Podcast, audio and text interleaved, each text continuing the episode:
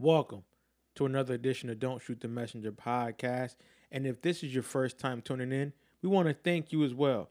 On behalf of myself, Professional Sutton, Chris G, The Ruck Report, and Shannon Person, we want to thank you for taking the time out to give us a listen. And if you would like to follow us on our social media platforms, you can do that as well. Facebook, Don't Shoot the Messenger podcast, Instagram, Real DSTM, and on Twitter, Real DSTM1. We are a sports based entertainment podcast. Yes, we talk more than sports sometimes, but our goal is sports. We love what we do, unfiltered, and we know you will enjoy it too. So please enjoy. Hi.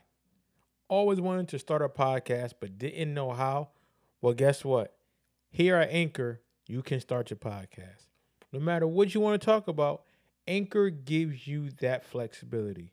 You can start your mystery podcast, your horror podcast, your sports podcast. I don't know. Maybe even create a news podcast. It doesn't matter. At Anchor, you have the freedom and flexibility to do what it is that you like, and it's easy. Only thing you have to do, record the audio, put it on Anchor, and voila. Simple as that, it is done. You have created your first podcast. Once your podcast is complete, you can share it to other platforms. Now, how easy is that? Start your podcast today. No, not now, but right now. Get on Anchor, and I promise you, you will love it. Ready? This is what the greatest thing about sports is. You play to win the game. Inch by inch, play by play, till we're finished. This is Don't Shoot the Messenger podcast X about me, X about me. with Professional Sutton, You already know. Chris G, My homie. and the Rucker Report. My family, what up? They for real. All straight with no chaser. Let the games begin. Let's go. Don't Shoot the Messenger podcast.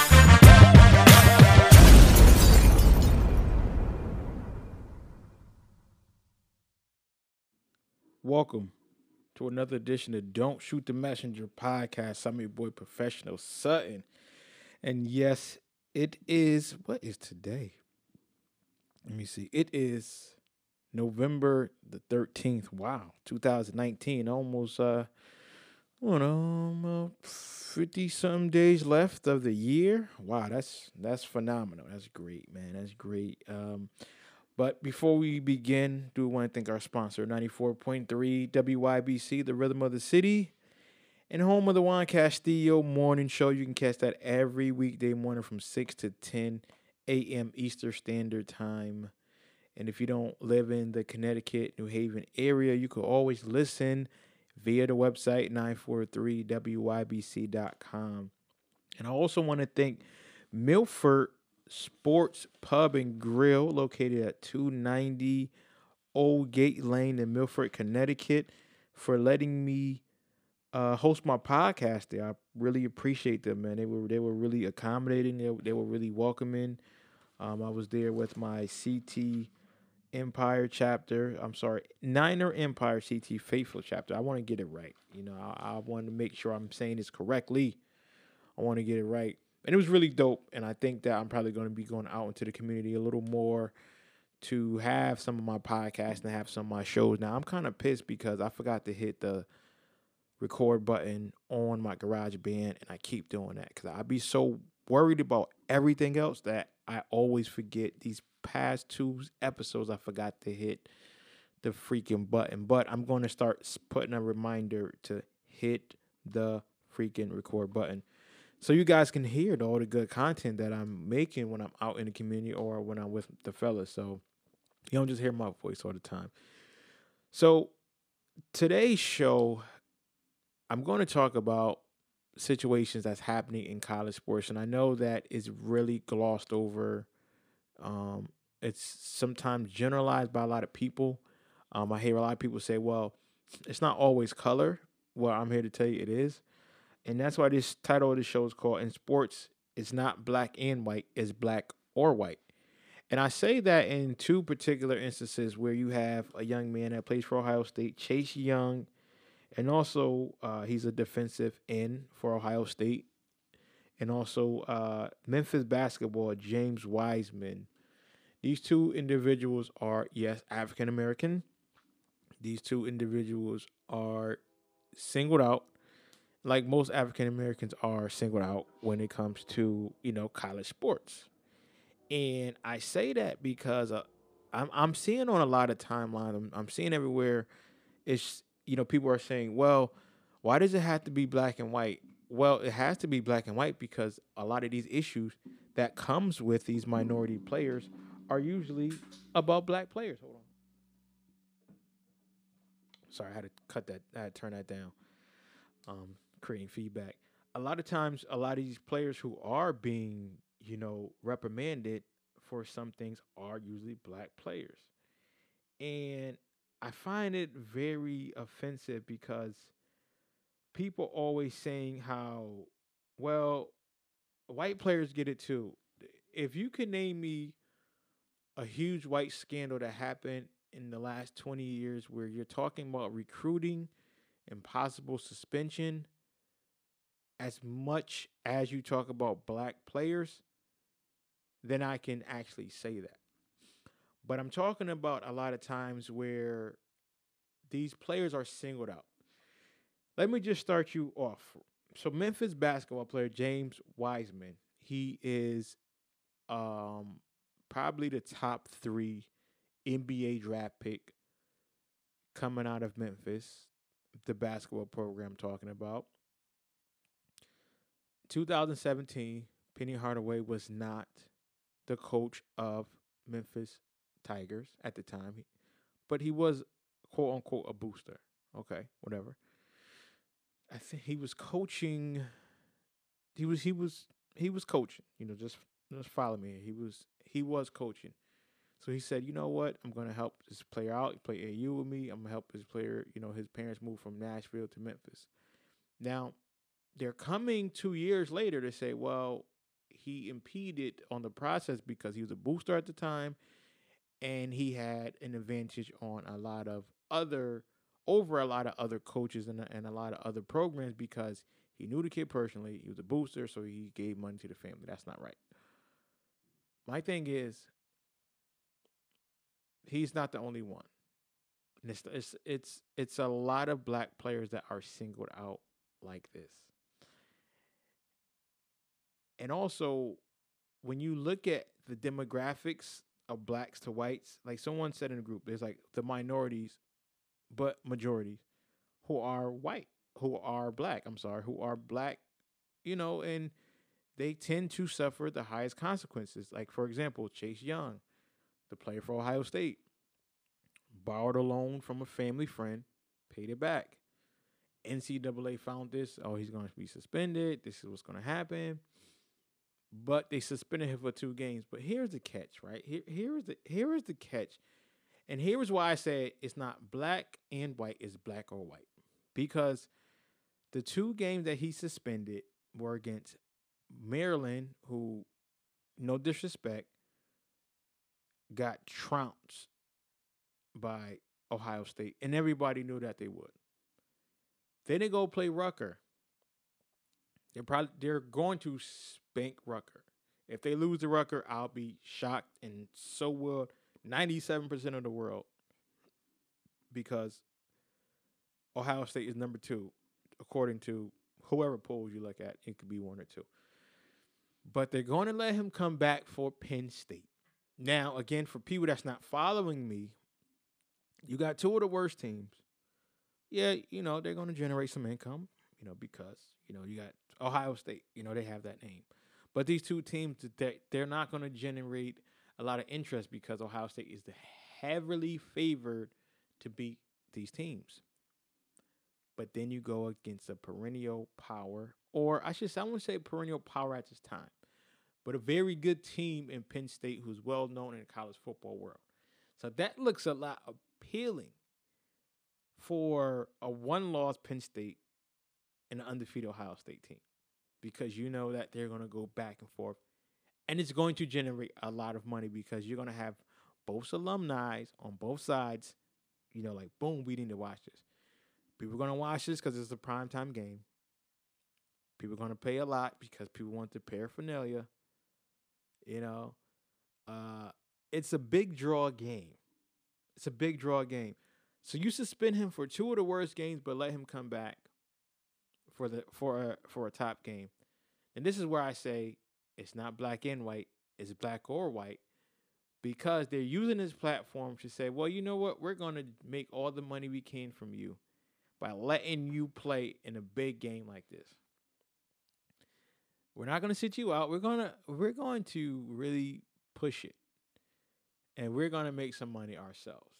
Cuz you know, they're to make a lot of money. But again, now people are really watching, people are to see what's to happen and it's a whole hype, it's a whole story behind it.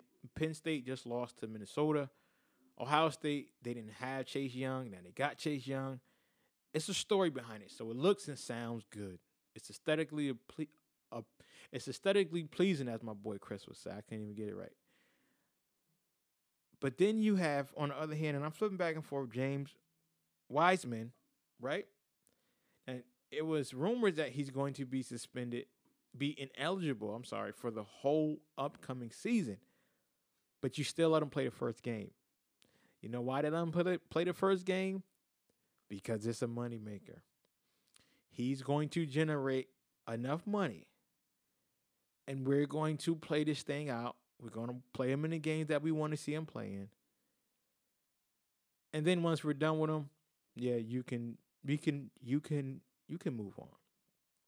Now the NCAA has always been like this. The NCAA has always been about their money. You know, they always been about protecting that shield. They always been about trying to get what they can out of these kids, particularly the black kids, as much as they can to let them know who's running things. But here's the sad part about this. It's a lot of people who saying, well, it's not about race. Yes, it is. Usually people that are saying this are usually white people who are uneducated about how the biases in America works, or they don't want to be, you know, understanding that. Because I have a lot of white friends who said, "Listen, it's it's straight out racist. Like they don't treat black players fair like they treat white players. They get it, but it's the ones who say, "Well, I, I don't want politics in sports.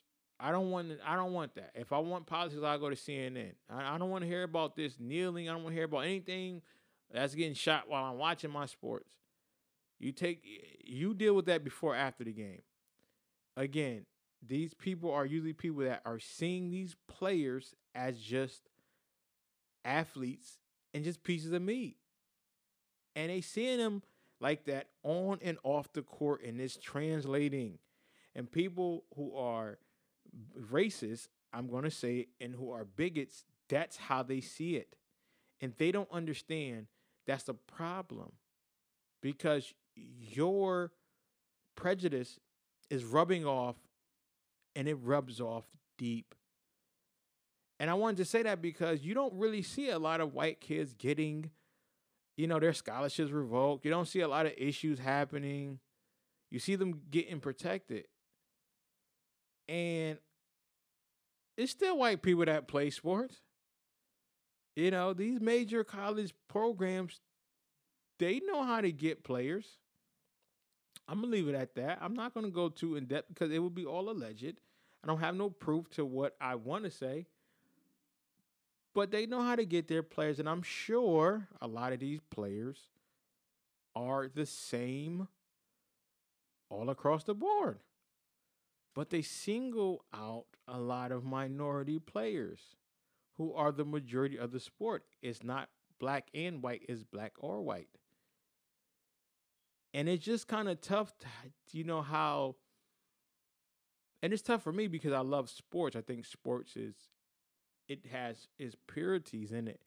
But I think that when you have these blood suckers and these hungry leeches, they make the sport impure, which is why they are trying to do all they can, NCAA I'm talking about, to secure their bag because in 2023, when these players can make money off their likeness, they are not going to like it. These players are going to be able to have control of their destiny. And they don't have to go to college if they don't want to. They can go work like most 18 year olds are allowed to do when they turn 18. You know, you join the professional world, you figure it out. And you know, the excuse was, well, we got to keep these kids in school because, you know, they get to the college, they you know, they get to to the to the pro level, and you know they don't do very well. So we want to help them. You're not helping them. You're trying to protect your asset. You're trying to protect yourself. And to me, NCAA sports has been so watered down because a lot of these players are playing and they're so reluctant to play because they know I just I just want to play a few games, shine, and then I'm out of here. I'm I'm, I'm not going to risk myself getting hurt because I'm a business. I understand how this works. And back in the day when players was allowed to come and go as they pleased, you see the sport was really good. Like it had a lot of great conferences, like the Big East. I live in Connecticut. The Big East was one of the premier basketball conferences. They also was starting to become a premier football conference as well. Not as top notch as the Big Ten at the time, uh, Big Twelve, but they were doing something. You know, throwing the Pac ten at the time as well, but they were these these athletes wanted to play. It was it was a pride thing. Now it's more so like, I know why you're here. You're just trying to take my money. You don't care about me, you know. And so I'm not going to give you everything I want to give you. Like I saw this documentary on Ben Simmons some years ago when he went to LSU. He went to LSU. His uncle or his father, his I think his father, no, his uncle was the coach or something like that. And he said, "Listen, I'm just going to go through the semester, begrudgingly." I don't care about grades. Why should I care? Like I'm a top pick in NBA, so I don't care about going to school. And it wasn't a sense of pride because he was like, "Yeah, I'm making money off of me, so why am I going to continue to help you make money?" And I and I saluted that. Like you do it because you care, you know. And these college conferences with these, you know, presidents and and and and these uh, people that run these conferences, they have more control and power than some of these college presidents do because it's a money maker and these these companies, I'm going to call it, these conferences, they don't care about the kids and the kids and it shows. College football has been down. Basketball is is a joke until you get to the March Madness and then even then a lot of these guys, they don't even care no more. Like, I just want to play so I can. I already know where I'm at in the draft pick. I don't care. There's no comp. And you see teams like a Virginia win, you know, who don't have a lot of guys who highly touted. touted. You know, when's the last time a team like Kentucky won? It's been 10 years because, again, these guys are like, I don't care anymore. You know, you got these programs who aren't quote unquote producing these top draft picks that are winning because you got more kids staying together, and the and the, and the people that you're watching it, these these guys are going like Zion Williams, Williamson, you know, he's gone. R.J. Barrett, one and done. I'm out of here. But I but I bet you if they were allowed to go number one and do their thing, you're gonna have other guys that's gonna be like, oh well, those two scholarships where those guys went, that that's that's me. You know, I'm to play for it's a it's a sense of pride. But then when you, you know, looking at these players like they did Zion and you call them out, uh, the majority are black athletes. I don't see a lot of white athletes who get scholarships, you know, under this much scrutiny. It's not black and white, it's black or white. Cuz when you are black, you are treated differently and that's and that's real. And that's why I try to tell these kids, you have to know and you have to be smart.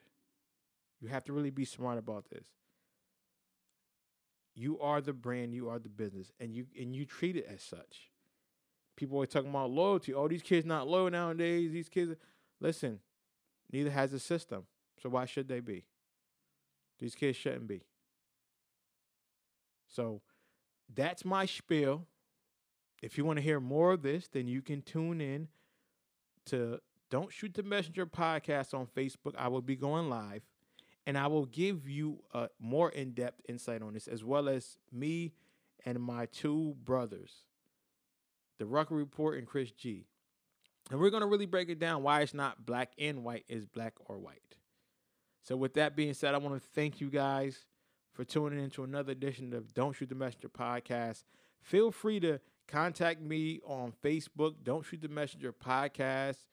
Go to my Instagram, Real DSTM, and go to Twitter, Real DSTM1. I'm on Twitter a lot as well. Also, my Patreon page, which is Don't Shoot the Messenger Sports Podcast. If you guys want to donate to the cause, continue to help us so we can give you this great content, also some behind the scenes stuff as well.